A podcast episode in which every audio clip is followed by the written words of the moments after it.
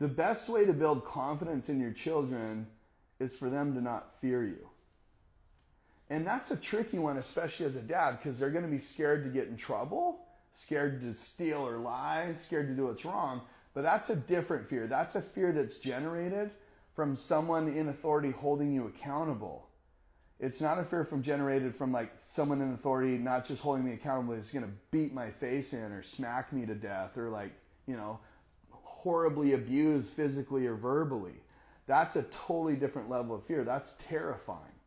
And so kids, their confidence comes, and there are a few kids that were beat really badly that turned into powerful figures like Mike Tyson. Like he was savage, but he was also savage boxer, and he had his, he's had his own path since then, going to prison and now like enlightenment and a higher level of consciousness.